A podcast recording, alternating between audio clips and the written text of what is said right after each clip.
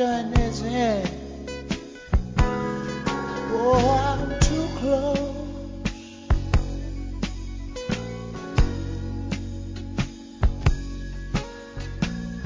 To shaking hands with all my, my, my, my, my, my friends. You know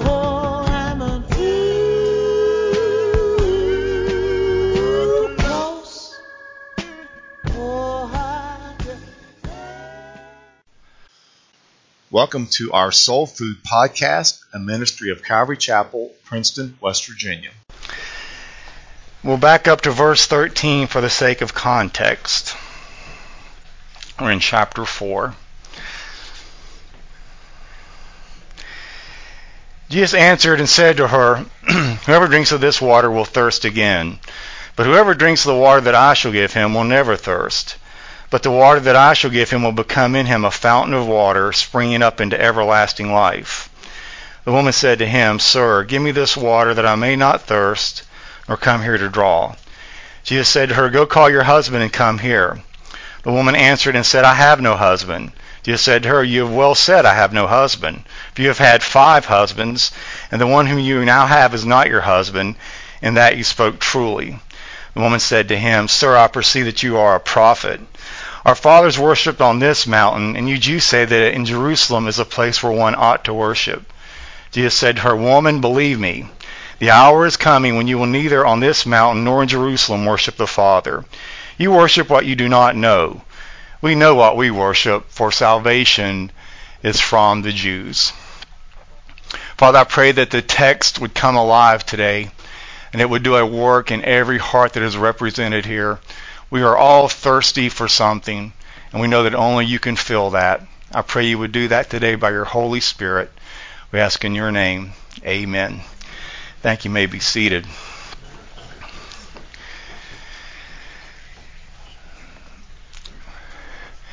In January of 2007, a radio station in Sacramento, California, staged a water drinking contest for its listeners.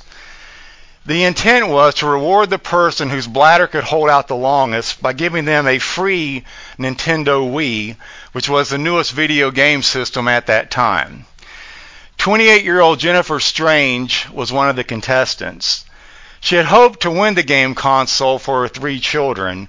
She did her best, but ultimately fell short of the grand prize. Tragically, the consequences of her water consumption extended further than anyone would have imagined. Several hours after the contest, Jennifer informed her coworkers that she was going home with a terrible headache. Later that day, she was found dead, lying on the floor of her home. An, an, an, autopsy later revealed that too much water had disrupted the electrolyte balance in her blood. In other words, Jennifer Strange literally died of water intoxication. What a contrast to what we have been studying. In the life of Jennifer Strange, water consumption ended her life. But here in John chapter 4, we will see that the living water the Samaritans will drink will give them life. Welcome back to our study in the Gospel of John. Look at verse 15 with me. The woman said to him, Sir, give me this water that I may not thirst, nor come here to draw. We are admonished in 1 Peter 3:15 with these words.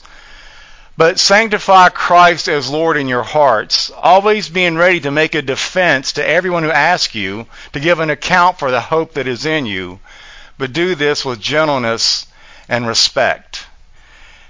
Jesus models this verse perfectly in his conversation with a Samaritan woman. Jesus strikes up a conversation with her by talking about a common event that they both share. This is a fabulous way to begin a witnessing encounter. You could say something like, Boy, it sure is a hot one today.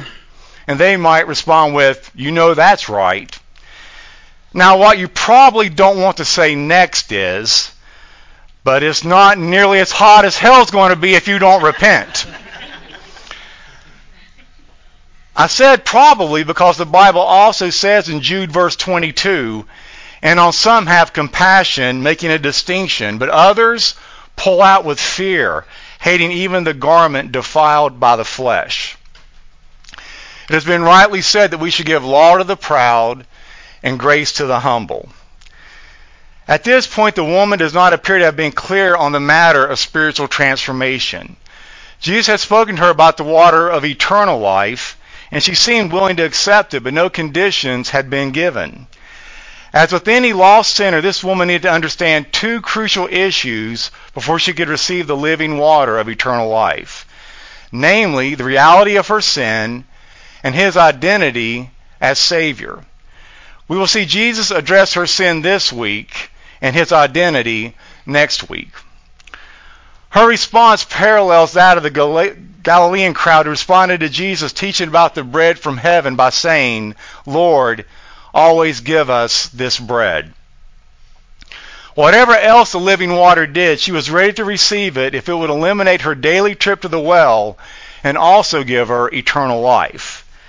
This woman was thinking in terms of material physical water when Jesus, in fact, was speaking of the eternal and spiritual realm.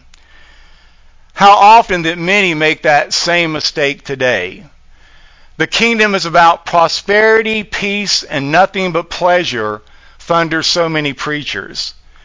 But Jesus said, Whoever drinks of that kind of water shall thirst again. Why? because nothing material will ever satisfy the thirst of a soul. And if believers do get thirsty for that old life, sometimes it's because they have drifted back to the old watering holes. They've pulled away from the Word, from ministry, and from the things of the kingdom, and they end up dry as bones and as miserable as a fish out of water. Allow me to give us some great advice on living a godly life. Every fleshly thing I see or hear is a seed that is planted in the soul, the soil of my soul, and it will come up eventually. Likewise, every godly thing that I do will also come to fruition. It's as if there are two wolves inside of you, one black and one white. The white wolf is life, the black wolf is death. And at any given point, you are feeding one of those two wolves through the type of people with whom you associate, and also through what you choose to listen to, watch, and take in. If you feed the black wolf, he will get bigger and stronger. He bares his fangs and starts ripping on the white wolf as the white wolf gets smaller and smaller.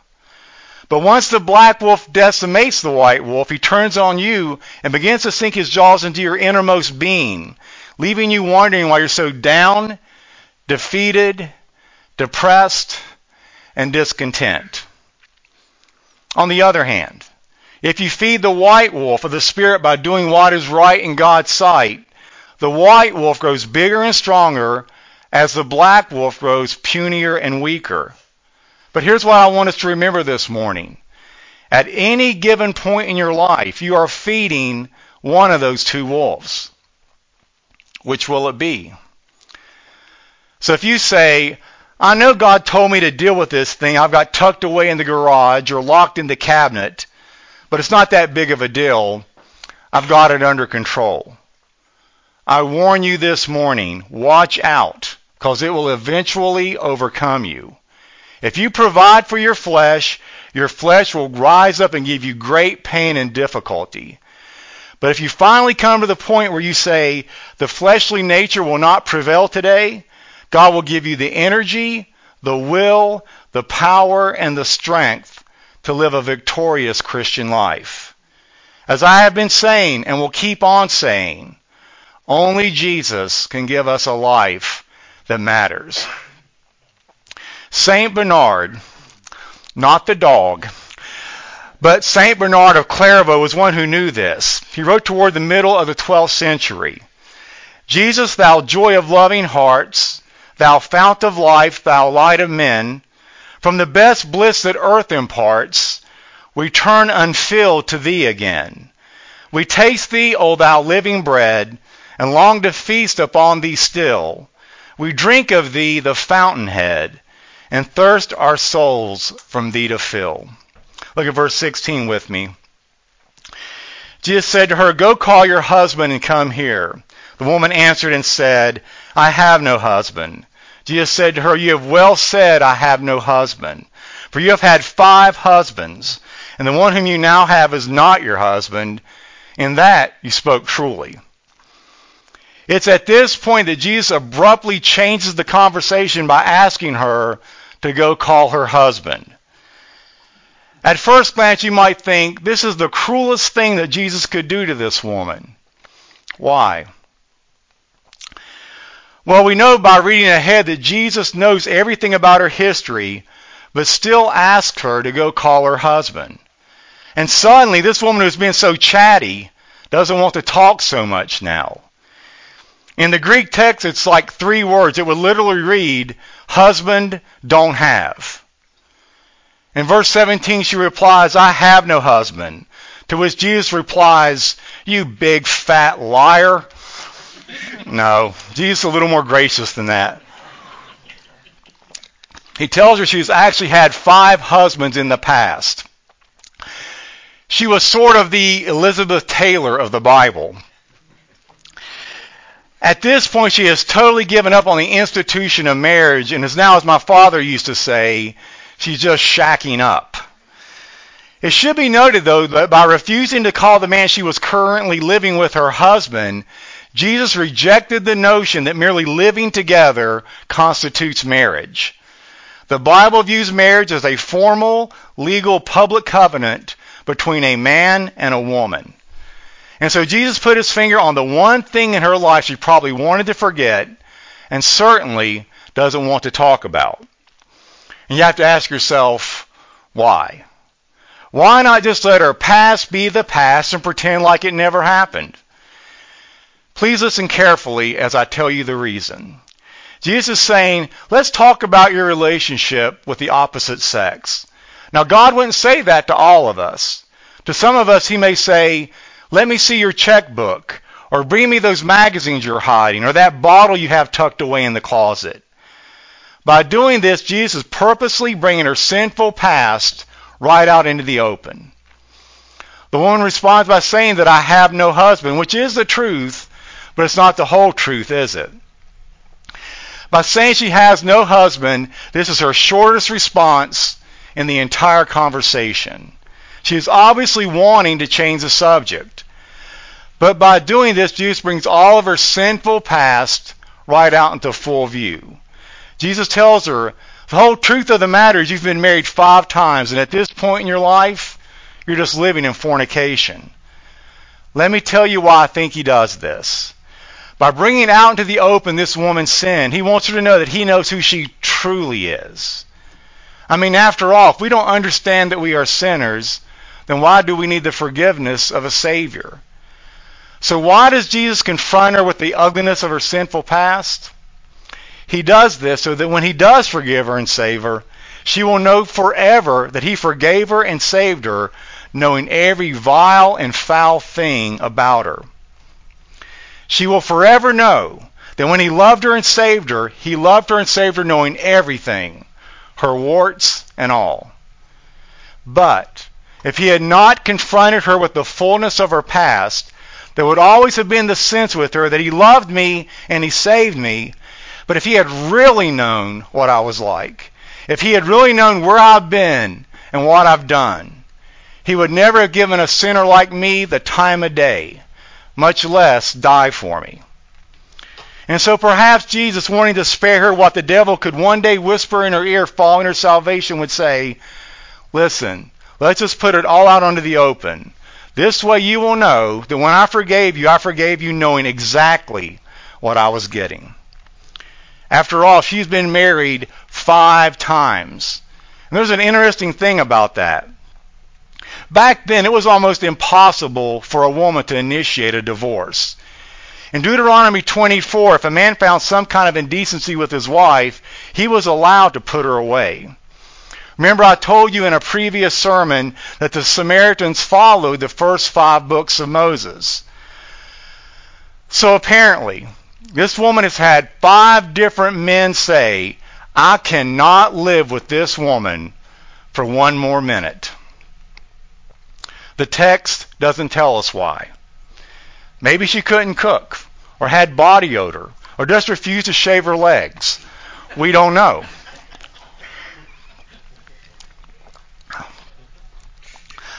I wasn't going to say that. Prayed that I wouldn't, but did anyway. But this latest information on having five husbands does solve a riddle you may not have known existed. Back in verse 6, we read this Now Jacob's well was there. Jesus, therefore, being wearied from his journey, sat thus by the well. It was about the sixth hour. The sixth hour by Jewish reckoning would be noontime. Now, why is that significant? Because the cool of the morning was the time when women customarily performed that chore. This woman came at high noon, perhaps because to avoid and to, to avoid the public shame that she had. She, for reasons that was mentioned, was an outcast. I love Max Lucado here. He writes, Consider the Samaritan woman. By the time Jesus met her, she was on a first century version of a downward spiral. Five ex husbands and decades of loose living have left her tattooed and tabooed. Gossipers wag their tongues about her. How else can you explain her midday appearance at the water well?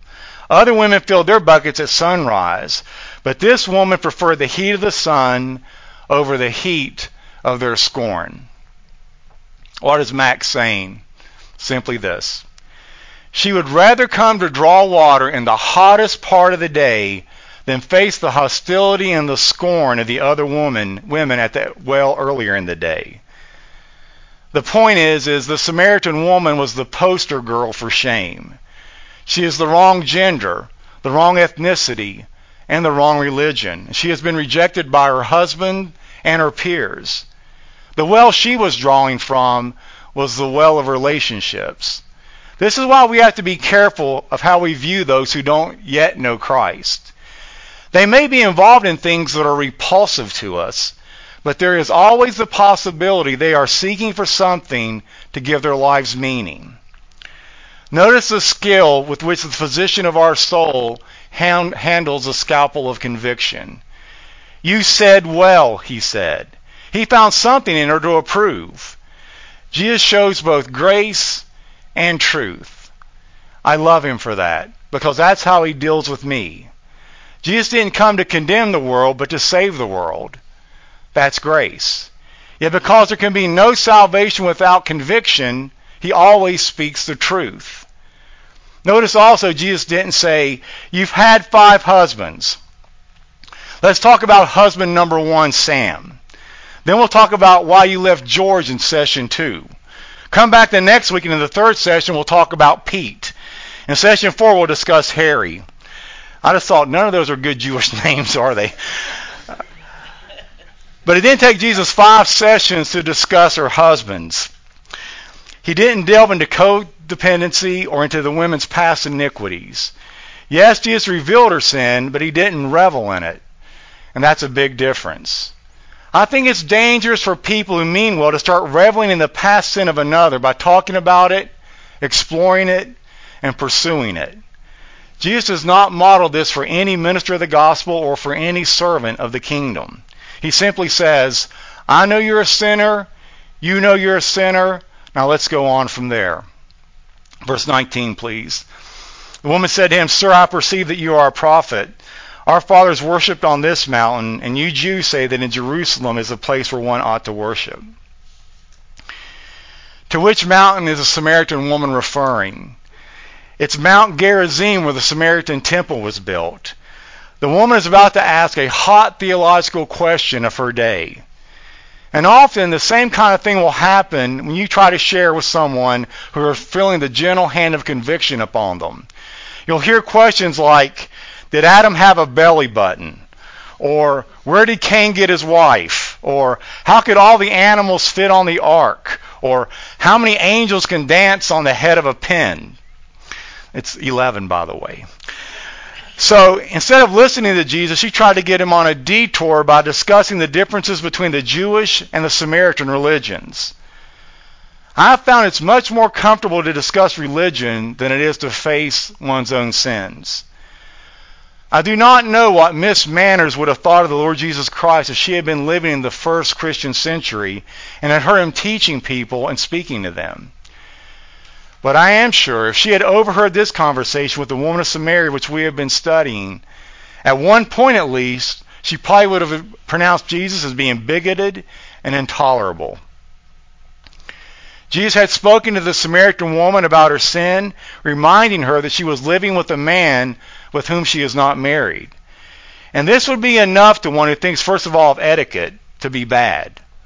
But then, after the woman had obviously and politely tried to change the subject by asking the Lord's opinions on the rival uh, Samaritan and Jewish claims about God and the proper form of worship, Jesus actually claimed that the Jewish way of worship was the only valid one and that the Samaritans knew nothing spiritually. Jesus is cutting through all the woman's arguments and revealing her desperate need of salvation. This is so vital because the majority of people think they are just fine. It's pretty common for people who have a sense of morality to convince themselves that they don't really need a Savior. They will say things like, Hey, I'm not a bad person. It's not like I've ever killed anyone. Maybe not physically, but we've all killed people in our hearts. And if God's shown his light upon the rippling effects personally of all my unkind words over the years, and of all those that I could have helped with my time and resources, but instead I squandered on my own luxury, I am undoubtedly in need of a Savior. With tremendous insight, Ravi Zacharias writes, Jesus began his tender yet determined task to dislodge her from the well doctored and cosmetically dressed up theological jargon she threw at him so she could voice the real cry of her heart. Almost as if he were peeling off layers of an onion, he steadily moved her away from her own fears and prejudices, from her own schemes and self preservation, from her own ploys for hiding her hurts, to the radiant and thrilling source of her greatest fulfillment, Christ Himself. He finishes by saying, in short, he moved her from the abstract to the concrete, from the concrete to the proximate, and finally from the proximate to the personal. She had come to find water for the thirst of her body. He fulfilled a greater thirst, that of her soul. Verse 21, please. Jesus said to her, Woman, believe me, the hour is coming when you will neither on this mountain nor in Jerusalem worship the Father. You worship what you do not know. We know what we worship, for salvation is of the Jews. Jesus once again reveals her spiritual ignorance. She did not, not know who to worship, where to worship, or even how to worship. He made it clear here that all religions are not equally acceptable before God. And because of that, some worshippers act in ignorance and unbelief. There is a twofold sense in which salvation is from the Jews. First, the revelation of salvation came first to them and then to the rest of the world. And second, the source of salvation, namely the Messiah, was himself a Jew. We must ask ourselves, what is worship? Part of that answer is to be seen in the fact that if you and I had been living in England during the days of the early formation of the English language, we would not have used the word worship at all. We would have said worthship, as in assigning worth to something. And we would admit that in worshiping God, we were assigning true worth to Him. This is the same thing as praising God or glorifying His name. In verse 22, Jesus says that this woman and the Samaritans worship what they do not know. That's a strange concept, isn't it? How is it possible to worship something or someone and not truly know what it or they are? This has to be the height of deception to think I know who or what I'm worshiping, but in fact, I'm truly ignorant of it. So it is possible for one to spend their entire lives assigning worship to something or someone, and in the end realize it was not worthy of any type of worship, since worship should only be attributed to God Almighty. And basically, wherever we spend the majority of our time, talent, and treasures, That is what we truly worship. Listen to the words of 1 John 2:15. Do not love the world nor the things in the world. If anyone loves the world, the love of the Father is not in him. For all that is in the world, the lust of the flesh, the lust of the eyes, and the pride of life, is not from the Father, but from the world. The world is passing away and also its lust, but the one who does the will of God will live forever. What am I saying to us? Don't be deceived by this world and the things of it. If Satan can get us to take our eyes off God and the kingdom, we will remain deceived.